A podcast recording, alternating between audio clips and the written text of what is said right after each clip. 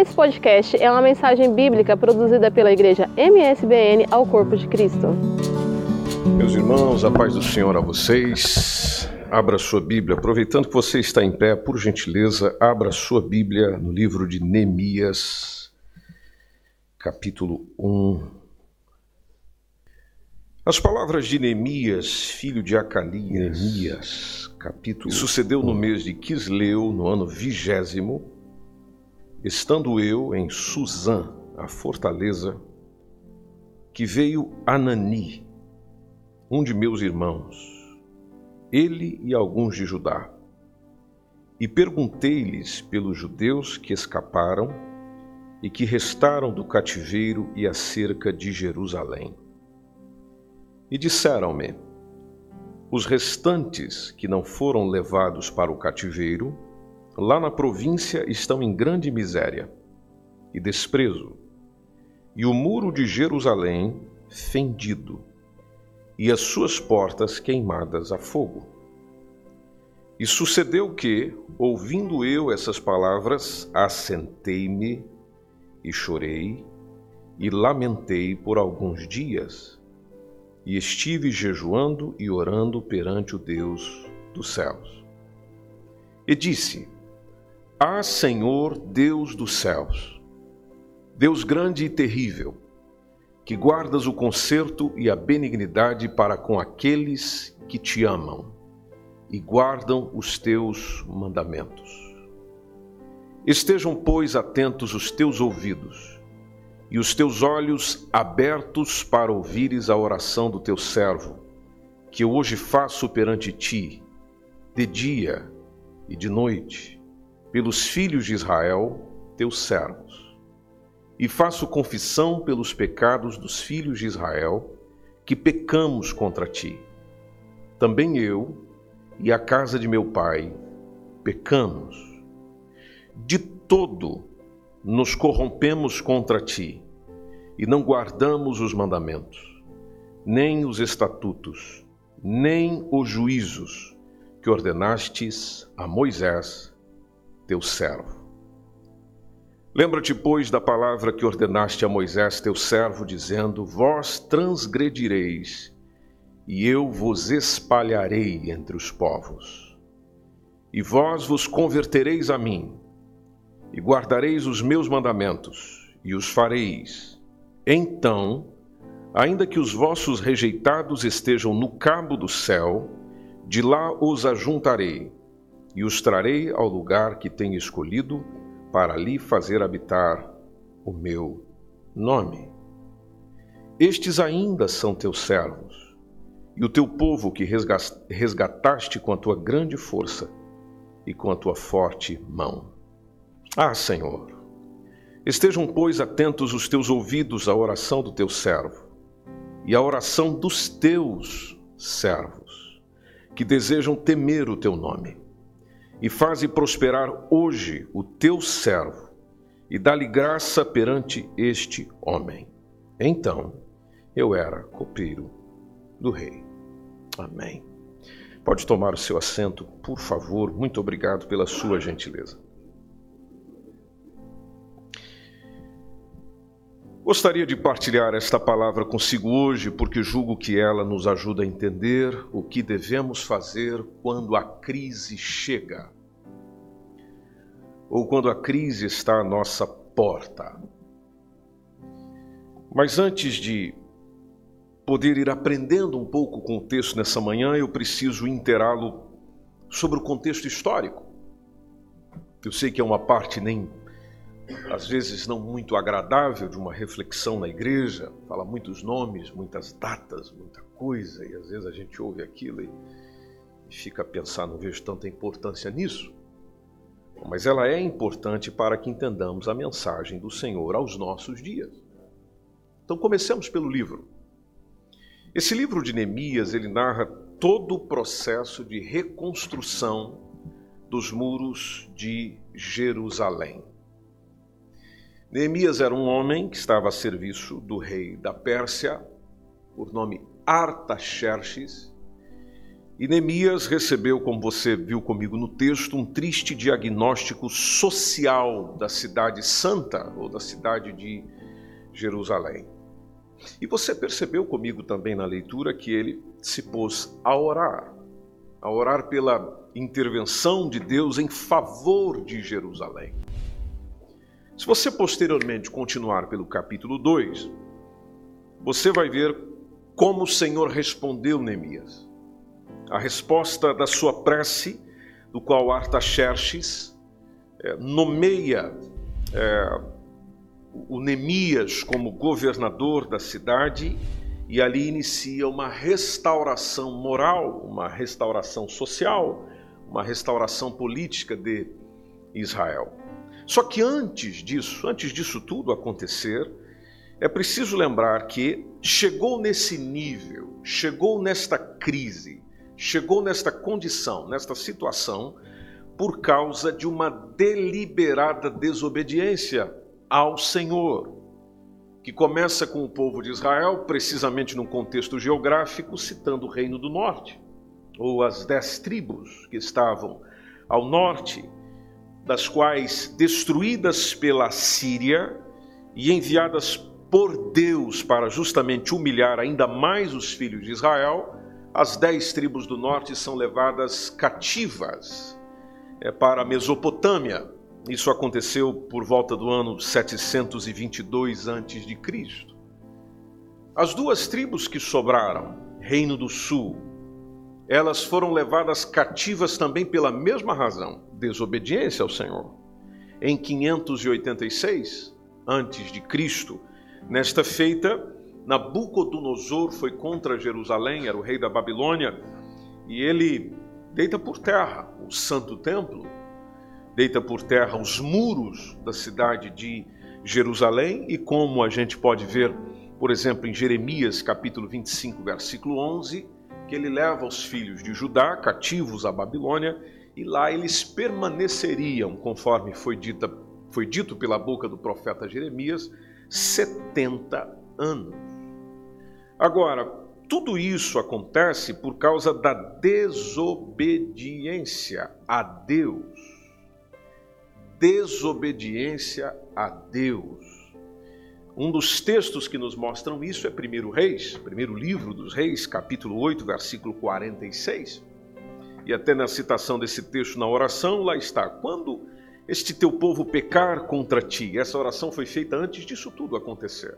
Então, quando pecarem contra ti, porque não há homem que não peque, conforme está entre parênteses, e tu te indignares contra eles, e o Senhor os entregar nas mãos dos inimigos, para que aqueles que os cativarem, os levem em cativeiro à terra do inimigo. Veja, na oração antecipada a isso, a tudo isso, quando nem se pensava nessas coisas acontecerem na prática, já se orava, já se afirmava, já se dizia: se esse povo te desobedecer, então eles sofrerão a consequência.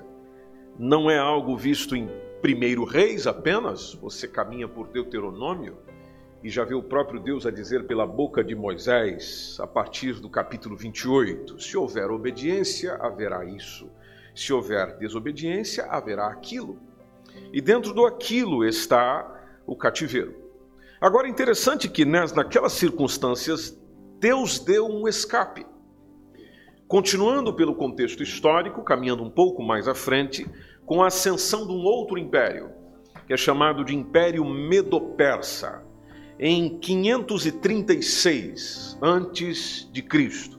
O rei da Pérsia, por nome Ciro, permite que um grupo de judeus retornasse a Jerusalém. Estavam no cativeiro lá na Babilônia, mas ele por esse ano permite que um grupo retorne a Jerusalém, a fim de reconstruir os muros e reerguer o santo templo.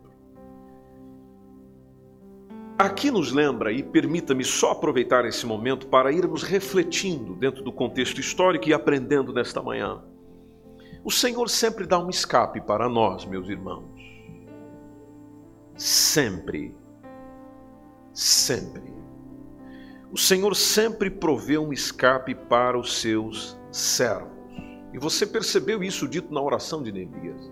Agora, quando que o Senhor faz isso? Bom, o Senhor faz isso quando os seus servos o honram.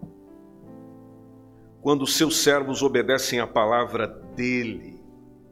Por isso que o livro que está anterior a Neemias, que aí na sua Bíblia você pode ver que é o livro de Esdras, lá no começo do livro de Esdras, capítulo 1, versículo 1, já começa a dizer que no primeiro ano, veja, mudou a liderança e já no primeiro ano do reinado de Ciro, rei da Pérsia, o Senhor cumpriu a profecia de Jeremias. E o Senhor faz despertar no rei Ciro, conforme diz o texto, faz despertar no rei Ciro o desejo de mandar uma proclamação que sai por todo o império e que continua lá em Esdras capítulo 1. Um rei gentio, um rei que não era judeu, não era temente ao Senhor. E aqui nós aprendemos um outro princípio de que Deus, para cumprir o seu propósito, usa quem ele quer e como quer. Quem tem problemas com esse negócio de ah, Deus não pode usar esse, ah, Deus não pode usar aquele. Bom, isso é coisa minha, isso é coisa sua. Deus não tem nenhum problema com isso. Ele usa quem ele quer e como quer. Aí, sob a proteção né, de Ciro, conforme nós estamos caminhando nessa sequência, história, nessa sequência histórica, retorna para Jerusalém 42.360 judeus, sob a liderança de um homem chamado Zorobabel. Então, eles retornam para Jerusalém para reconstruir a cidade, para reconstruir a casa de Deus. Quando essa gente chega lá, a primeira coisa que Zorobabel, que era o líder desse grupo, começa é a reconstrução pelo altar, que também nos faz refletir um pouco. Tomando o livro de Esdras, que nós não estamos lendo ele propriamente dito, mas Esdras e Neemias caminham juntos, lá no capítulo 3, versículos 2 e o versículo 3, nós temos Zorobabel, primeira medida, Antes de começar a mexer em templo, antes de começar a mexer no muro, antes de começar a mexer nas nossas casas, ou seja, antes de nos reerguermos, em primeiro lugar, vamos reconstruir o altar. E permita-me ajudar a compreender isso nessa manhã. Em primeiro lugar, se você olhar para a Bíblia, todo despertamento genuíno, ou seja, aquele avivamento, aquele despertamento, aquele recomeço genuíno, ele começa com a restauração do altar. Sempre, é comum. Você vai lendo a Bíblia, e nós, como disse Vanessa, estamos indo agora capítulo a capítulo da Bíblia, na leitura que a igreja está a fazer, e você sempre vai perceber que os judeus sentiam a necessidade de ter acesso a Deus. E naquele tempo, naquela forma, é, naquele tempo, a forma de ter acesso a Deus era por meio de um altar. Então, se o altar estivesse em ruínas, eles já tinham a consciência de que nada prosperaria no meio deles. E deixe-me citar um exemplo que é muito falado na Bíblia, que é 1 Reis capítulo 18, versículo 30, que é quando Elias, no conflito que está com outros tantos profetas, disse ao povo para que eles chegassem até ali, antes de ele tomar as medidas que iria tomar. Então ele diz: Chegai-vos a mim e todo o povo se chegou a ele, veja, ele chama para perto, e depois que o povo veio ter com ele, o que, que ele faz? Ele repara o altar do Senhor. Reparar o altar do Senhor. E o texto diz que o altar estava quebrado. O que é o altar? Quase todas as pessoas do nosso tempo têm um conceito errado do verdadeiro altar no sentido genérico e prático que motivou a sua existência. Muita gente julga que um altar ele está a partir de um templo. Então você já deve ter visto pessoas a dizer: ah, o púlpito é o altar. É, ou alguém pega uma parte de uma catedral, a parte de uma mesquita, a parte de uma sinagoga e, e coloca aquele ambiente ou aquele lugar como sendo o altar dos nossos dias, que é reservado exclusivamente aos pastores, aos, aos sacerdotes, aos rabinos. Tem gente que chega e até diz: longe de mim subir no altar. A sua compreensão está errada. O altar era uma mesa, era um bloco de pedra. E ele foi construído para que naquela mesa, naquele bloco de pedra, se oferecessem sacrifícios e holocaustos de animais. Inclusive, esse altar não foi construído conforme a cabeça de Moisés, não. Foi Deus que deu o modelo. Isso está em Êxodo capítulo 27. Se você pegar desde o versículo 1 ao versículo 7, está o detalhamento de Deus dando instruções específicas de como o altar deveria ser construído. Então, no Antigo Testamento, no Antigo Testamento, o altar era o lugar onde o crente, ou seja, aquele que se aproximava do Senhor, demonstrava sua gratidão, buscava o favor e o perdão divino, tudo isso por meio de sacrifícios.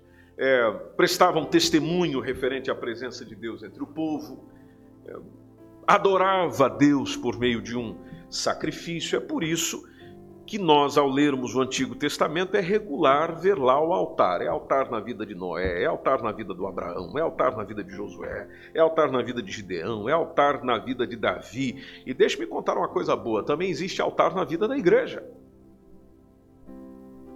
Só que o que, que altera? O que altera hoje é aquilo que Hebreus capítulo 13, versículo 10 ao 15 nos diz. E não lerei todo o texto simplesmente por uma questão de tempo, mas você pode ir tomando nota e ler depois. Mas Hebreus capítulo 13, entre o versículo 10 ao 15, o escritor está a dizer: Nós temos, pegando aqui o versículo 10 em primeiro lugar, nós temos um altar. E ele fala que altar é esse. O altar é a cruz em que Cristo foi sacrificado. No versículo 15, finalizando a leitura, o escritor aos Hebreus diz que foi com o auxílio de Jesus que nós oferecemos continuamente o nosso sacrifício de louvor a Deus. Ao contar aos nossos a glória do seu nome, pegando aqui uma, uma versão mais é, contextualizada ao nosso tempo. Então, resumindo, a cruz de nosso Senhor Jesus Cristo é aquilo que o Novo Testamento chama de altar. E vamos e convenhamos, gente boa, é o altar dos altares. Né? Por quê? Porque foi nela que Jesus Cristo foi oferecido uma vez por todas para nos conduzir aonde? A presença de Deus.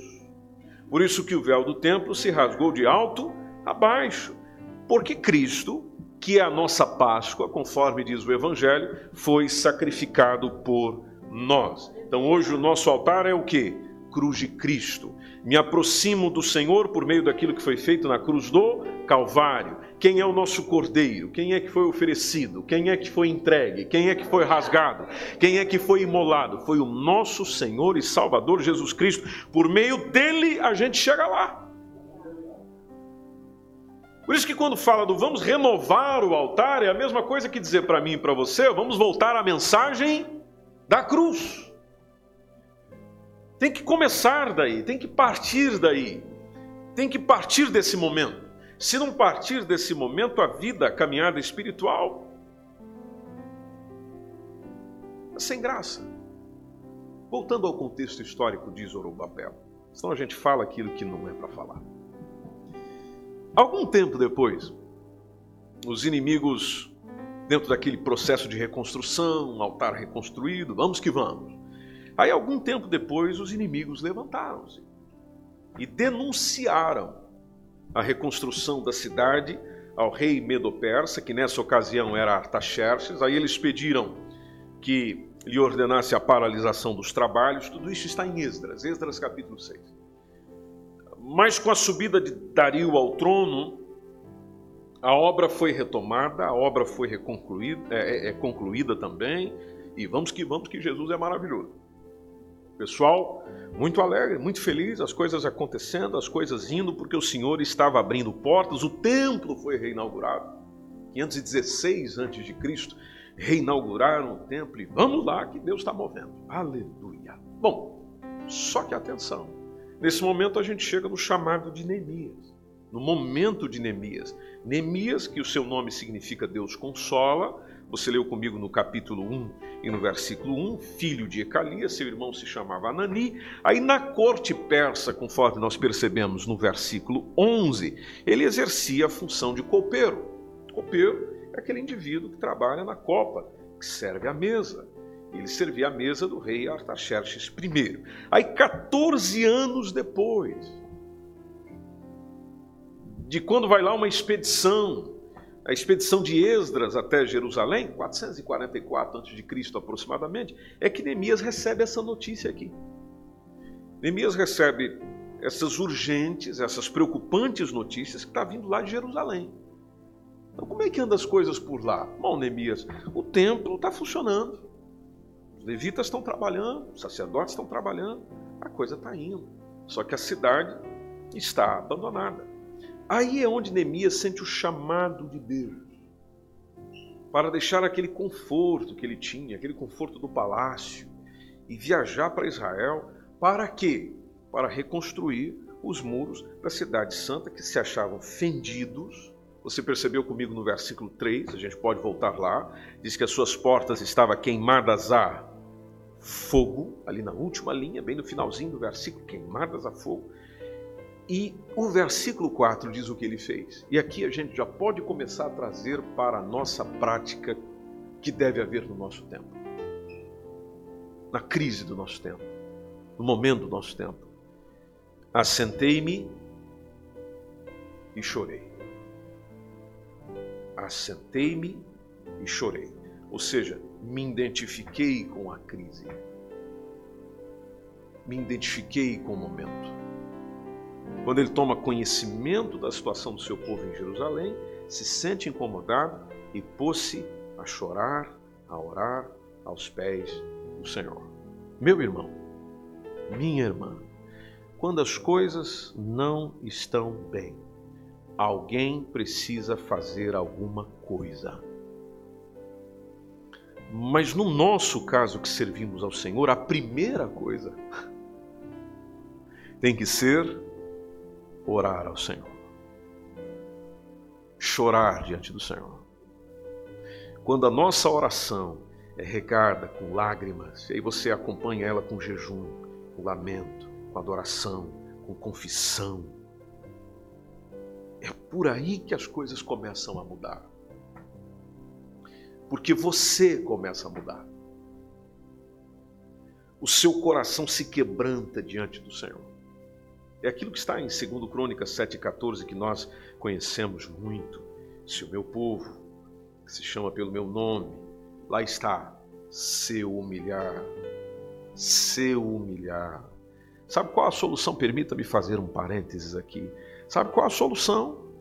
Para ver o Covid-19 passar, a crise passar, os problemas passarem, não vermos chegar aos índices que os que os analistas estão colocando aí para nós de 20 mil infectados por dia.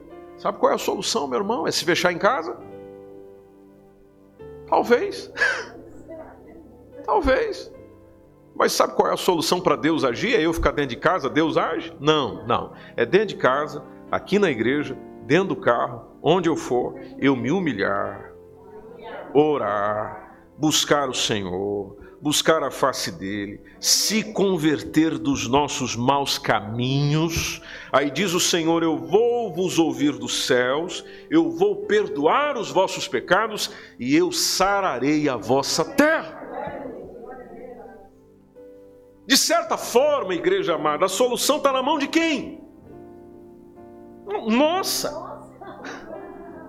Nossa! Ai, nossa, por quê? Porque começa com a gente. Deus diz: Eu vou responder com isso se vocês fizerem aquilo. Ou seja, Deus trabalha enquanto a gente se humilha, Deus trabalha enquanto a gente ora, Deus trabalha enquanto a gente busca a face dEle, Deus trabalha enquanto a gente se arrepende, Deus trabalha enquanto a gente se converte. Os pecados são perdoados e a terra é sarada. Veja que Neemias já começou por aí. Neemias orou durante quatro meses. Nessa condição que nós estamos vendo no versículo, antes de ele se dirigir ao rei, conforme você percebe no capítulo, do capítulo 2, versículo 1. Então Neemias não, não confiava na sua capacidade. Às vezes nós temos essa ideia, se fizermos isso, vai acontecer isso. Não, Neemias não confiou na sua capacidade, na sua habilidade diplomática, na sua inteligência, no seu conhecimento científico, em tudo aquilo que ele tinha na sua mão. Não, a sua confiança estava no Todo-Poderoso, que ouve e responde às nossas orações. Por isso que o versículo 14 que a gente acabou de ler diz: Ouvirei dos céus. Aliás, não é só esse texto. Se você começa a caminhar pela Bíblia, Salmo 145 e 19, o nosso Deus responde às orações daqueles que o temem. Você percebeu o, o, o Neemias dizer isso? Você percebeu na oração de Neemias ele dizendo isso? O Senhor responde quem lhe teme. O Senhor responde quem lhe honra.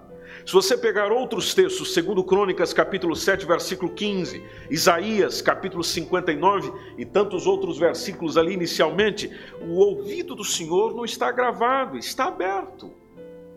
Mas naturalmente isso começa com a gente. Tem que partir da gente. Não é fazendo aquilo que às vezes os homens dizem que nós temos que fazer que vai resolver. Não! Nós temos que pegar o que Deus diz que resolve. Agora, deixe-me ir a um outro ponto importante antes de encerrar. Você prestou atenção na forma que ele intercedeu, na forma que ele orou, porque isso também corrige a nossa oração. Certo é que a Bíblia diz que nós não sabemos como orar, mas, meus irmãos, a Bíblia nos diz como orar. Se você, por exemplo, observar a intercessão de Neemias, logo no, no, capítulo 1, versículo 5, espero que você não tenha fechado a sua Bíblia, você pode ver que inicialmente ele começa dizendo, ele começa fazendo o que? Ele começa adorando a Deus. Adorando a Deus. Ele disse: Ah, Senhor. Você pode ler comigo esse texto? Vamos juntos? Só para a gente atender como é que se adora a Deus? É porque às vezes nós pensamos que adorar a Deus é cantar. Chegamos a dizer, vamos agora adorar a Deus. Aí a pessoa diz, qual hino?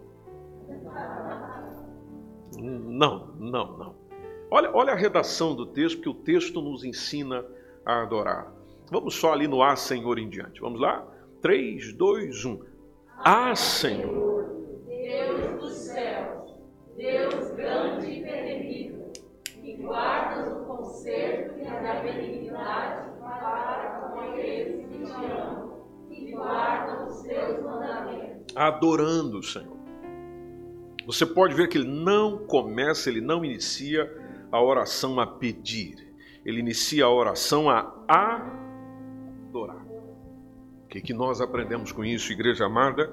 Antes de nós pedirmos, antes de suplicarmos, o crente deve adorar, exaltar o nome do Senhor.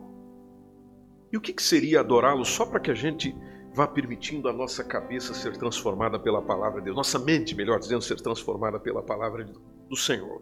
É adorar ao Senhor pelo que Ele é, independentemente do que Ele venha a fazer ao nosso favor. Ou seja, nós nos aproximamos diante do Senhor para adorá-lo, independente se Ele vai me responder ou não. Porque nós estamos acostumados a elogiar alguém para pedir alguma coisa. Não é assim, meus amados e queridos irmãos. Né, nós chegamos lá para alguém e dizemos, ah, mas você está linda hoje. A mulher já sabe o que ele está querendo. Ah, mas você fez isso de uma forma, você foi fantástico. Naquele trabalho você foi fantástico. Ah, já agora. Olha aquilo que. Ou seja, nós elogiamos e tem gente que às vezes diz: Olha, está me elogiando porque vai pedir alguma coisa. E às vezes você elogia e não pede nada, a pessoa fica surpreendida. Mas diga lá o que, você queria. O que, você queria? Não, eu queria só te elogiar. Não queria mais nada, não quero pedir nada. Queria só elogiar pelo bom trabalho que você fez. Pronto, acabou. É reconhecê-lo pelo que ele é. Se ele vai me dizer sim, amém. Se ele vai me dizer não, amém eu vou continuar adorando o Senhor. Com quem que a gente aprende isso? Com o irmão, que o nome dele só tem duas letras. O Jó. No português de Portugal, três, que é Job. Né? O Jó. O Jó, você sabe o que, que o homem passou, você sabe o que, que o homem enfrentou. Aí, depois de tudo aquilo, depois de receber as notícias uma atrás da outra, o que, que ele foi fazer? Foi adorar o Senhor foi elevar o Senhor, foi reconhecer a soberania dele, foi reconhecer o seu governo, foi reconhecer o seu decreto, foi reconhecer a sua salvação, prostrou-se, reverenciou. Adoração é isso. A verdadeira adoração está intimamente conectada ao amor que nós devotamos ao Senhor, por isso que ela não é só no culto. A vida de adorador ou de adoração não é só esse momento aqui que a gente canta junto, não vai além, é ato permanente, é ato contínuo, não é apenas contemplação, porque aqui é muito fácil, você fecha o olho. Que nós cantamos agora há pouco? Quando eu chorar, vou me lembrar que até aqui, não é? Olha, você já até começou a cantar comigo. Mas aqui a gente ouve essa canção, Deus usa os nossos músicos de uma maneira especial para nos ajudar a cantar juntos e a tocar com instrumento, que também é um grande privilégio. Glória a Deus pela vida dos nossos músicos. E eu estou elogiando que eu não quero nada de vocês mesmo, quero só que vocês continuem servindo ao Senhor. Mas aqui você tem a banda tocando, você tem nossos ministros falando, você tem o pessoal do back vocal cantando junto, dividindo vozes. E aí fica fácil você aqui no templo fechar os olhos, levantar as duas mãos e dizer: quando eu chorar, vou me lembrar que até aqui a tua mão me sustentou. Aí você pega o lenço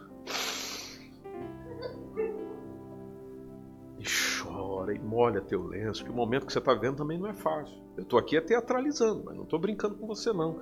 É, aqui você está, está passando por tanta coisa, o Senhor nunca me deixou, nunca me abandonou. Aleluia, que culto bom, que momento bom, que coisa gloriosa. Amém. Glória ao Senhor. Vamos voltar para casa? Vamos voltar para casa. Aí notícia ruim começa a chegar. Aí as complicações começam a aparecer. Lá, lá naquele momento não dá para você levantar a mão, a banda ir lá tocar para você, né? A pessoa do louvor ligar para você e dizer: Minha irmã, deixa eu cantar um hino. Quando você chorar e tal. Não, naquela hora não tem, meu irmão, não tem. É, é não dá para fechar o olho, não dá. Não. É, é, aí você chegou no momento que você cantou. Esse momento é que vem a verdadeira adoração. É ali. Quando, quando apertou o negócio, ali é que revela-se o verdadeiro adorador. O que consegue dizer a Deus sobre a soberania dele, sobre o governo dele, sobre a salvação dele, elevá-lo. Prestar um serviço de adoração ali, naquele momento, naquele, naquele, naquela exata circunstância ao Senhor do Senhor. E o Senhor nos ensine a adorar assim. Depois que ele adora, no versículo 5, vamos para o versículo 6. Aí é que ele entra na intercessão. E hoje, mais do que nunca, há necessidade de contínua intercessão pela família, pela igreja, pela nação. O que quer dizer intercessão? Intercessão quer dizer orar a Deus em favor de outra pessoa. Ou, por exemplo, o que a Elma fez com a gente aqui agora há pouco, liderando a intercessão.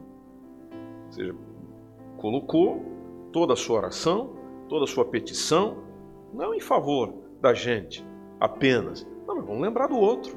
Vamos lembrar de quem está sofrendo, quem está padecendo, quem não está na, na, nas circunstâncias favoráveis que nós estamos. E aqui vai muito do amor. Só intercede quem ama, meu irmão.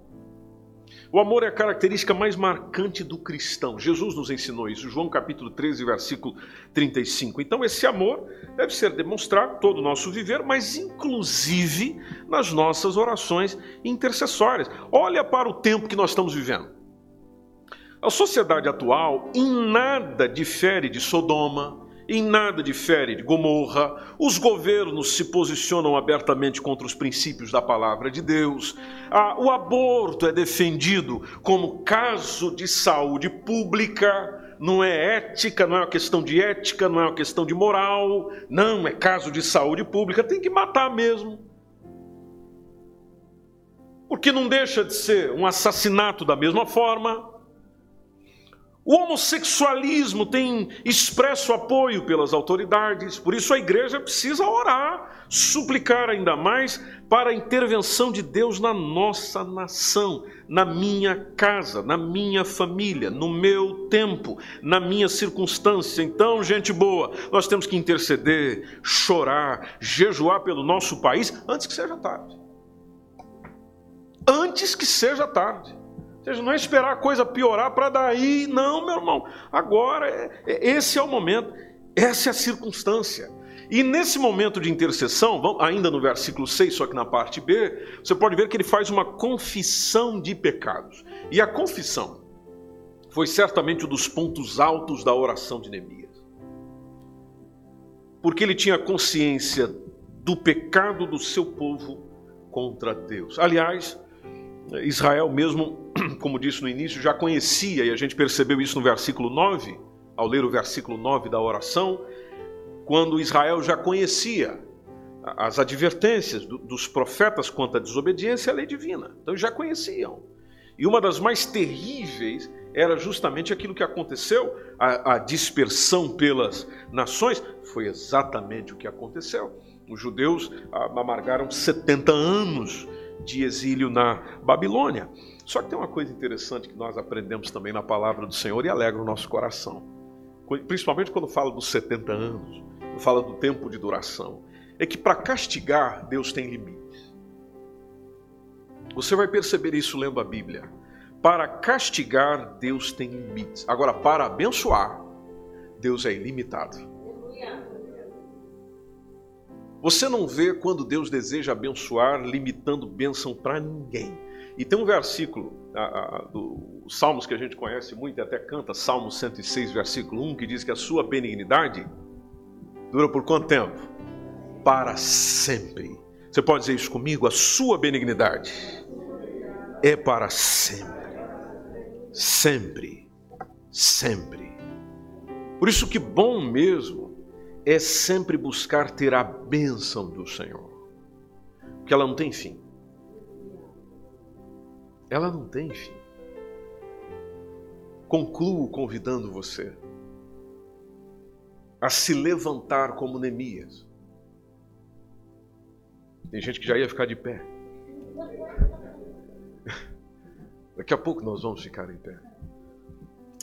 Eu, eu, eu conclamo você nessa manhã, você que está ouvindo essa reflexão na palavra de Deus, a, se levante, se levante como Neemias, para executar o, o, propósito, a vontade de Deus. Deus quer nos levantar, assim como Ele levantou Neemias, quer levantar a mim, quer levantar você. Ele era um, um homem sábio, bravo, um sábio judeu. Aliás, um dos líderes que eu mais admiro na Bíblia é justamente Neemias. Você que, que, que é líder, você que lidera, seja a sua empresa, a, seu trabalho, na igreja, você precisa ler Neemias. Que líder? Às vezes um bocado extremo, mas que líder.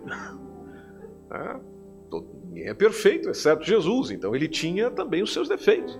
Mas que homem, que capacidade de liderança que ele tinha. Colocou ordem na casa de um jeito maravilhoso. Deus honrou muito ele. Então ele era um bravo, um sábio judeu, liderou a reconstrução de Jerusalém, liderou a restauração espiritual do seu povo. Bom, da mesma forma que o Senhor liderou Neemias, liderou Neemias naquele tempo, o Senhor quer nos liderar nesse tempo, nessa crise que nós estamos, nessa circunstância que nós estamos, nesse momento que nós estamos vivendo, quer nos lidar com sabedoria, para que, irmãos e irmãs, a gente possa reconstruir as vidas de tantas pessoas que estão destruídas.